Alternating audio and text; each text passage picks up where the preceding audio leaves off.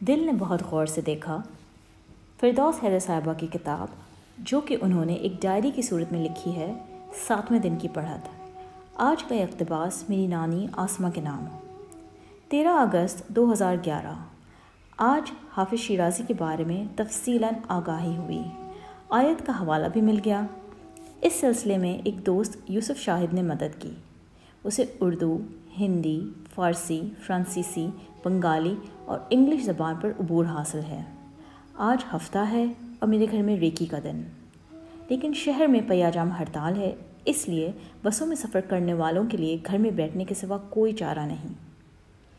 میں نے یوسف شاہد کو ہاتھ کوہرن سکھائی اور اس سے کہا اپنے شاگردوں کو سکھائے اور پھر کافی دیر ہم حافظ پر گفتگو کرتے رہے۔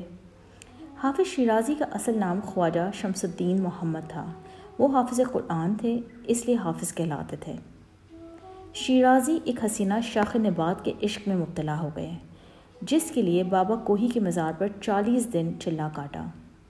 کہا جاتا ہے چالیسویں دن جب فرشتے نے پوچھا کہ محبوبہ چاہیے یا خدا، تو حافظ نے خدا کو مانگا۔ اور یہ بھی کہا جاتا ہے کہ ان کے مرشد اتار نے شراب معرفت کا پیالہ دیا اور وہ خدا کی خدائی کے سمندر میں ڈوب گئے۔ تب ان کی شاعری میں صرف روحانیت در آئی اور وہ اپنے شاگردوں کو بھی روحانیت کی تعلیم دینے لگے۔ آسمہ بار امانت نتوا نست کشید کرائے فال بنام من دیوان زند فارسی کا شعر ہے، اس کے معنی ہیں یعنی آسمان امانت کا بوجھ نہ اٹھا سکا۔ مجھ دیوانے کے نام انہوں نے فال کا قرہ نکال دیا۔ سورہ عذاب آیت نمبر بہتر کا ترجمہ بھی کچھ یوں ہے۔ ہم نے اس امانت کو آسمانوں اور زمین اور پہاڑوں کے سامنے پیش کیا، تو وہ اٹھا، اس کو اٹھانے کے لیے تیار نہ ہوئے اور اس سے ڈر گئے، مگر انسان نے اسے اٹھا لیا۔ بے شک وہ بڑا ظالم اور جاہل ہے۔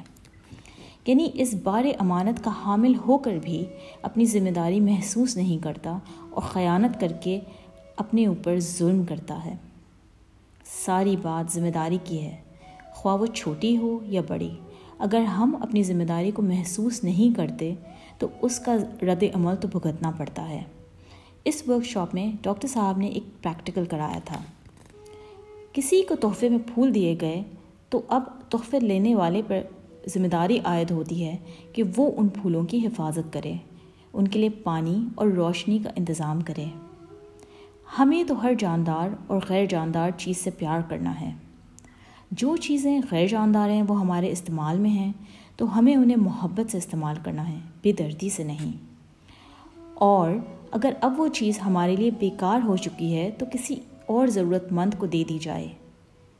ہر چیز کسی نہ کسی کے کام آتی ہے اور یوں ریسائکل ہونے کا عمل دراصل ایک دوسرے کے کام آنے کا عمل ہے۔ ڈاکٹر صاحب نے ایک فلم بھی دکھائی کہ کیسے سالمن مچھلی میٹھے پانی میں بچے دینے کے بعد سب کے ساتھ سمندر میں جاتی ہے اور چھ ماہ بعد واپس اپنی پہلی والی جگہ آ جاتی ہے۔ اور دوسروں کے کام آنے کے بعد آخر میں وہ رین فارسٹ کے لیے کھاد کا کام کرتی ہے۔ قدرت کا قانون ہے۔ کہ سب کو ایک دوسرے کے کام آنا ہے، لیکن انسان قدرت کے قانون کی خلاف ورزی کرتا ہے۔ انسان کے کام نہیں آتا۔ انسان کی پہلی ذمہ داری انسان سے محبت کرنا ہے۔ اللہ سے محبت تو اللہ کے بندوں سے محبت ہے۔ دوسرے لفظوں میں، اگر ہم اللہ کے بندوں سے محبت نہیں کرتے، تو پھر اللہ سے محبت کا دعویٰ کیسے کر سکتے ہیں؟ اور اللہ ہم سے محبت کرے، اس بات کی توقع کیسے کر سکتے ہیں؟ آج کے لیے بس اتنا ہی، اپنا بہت زیادہ خیال رکھیے، آپ کی توجہ کا بہت شکریہ، آداب۔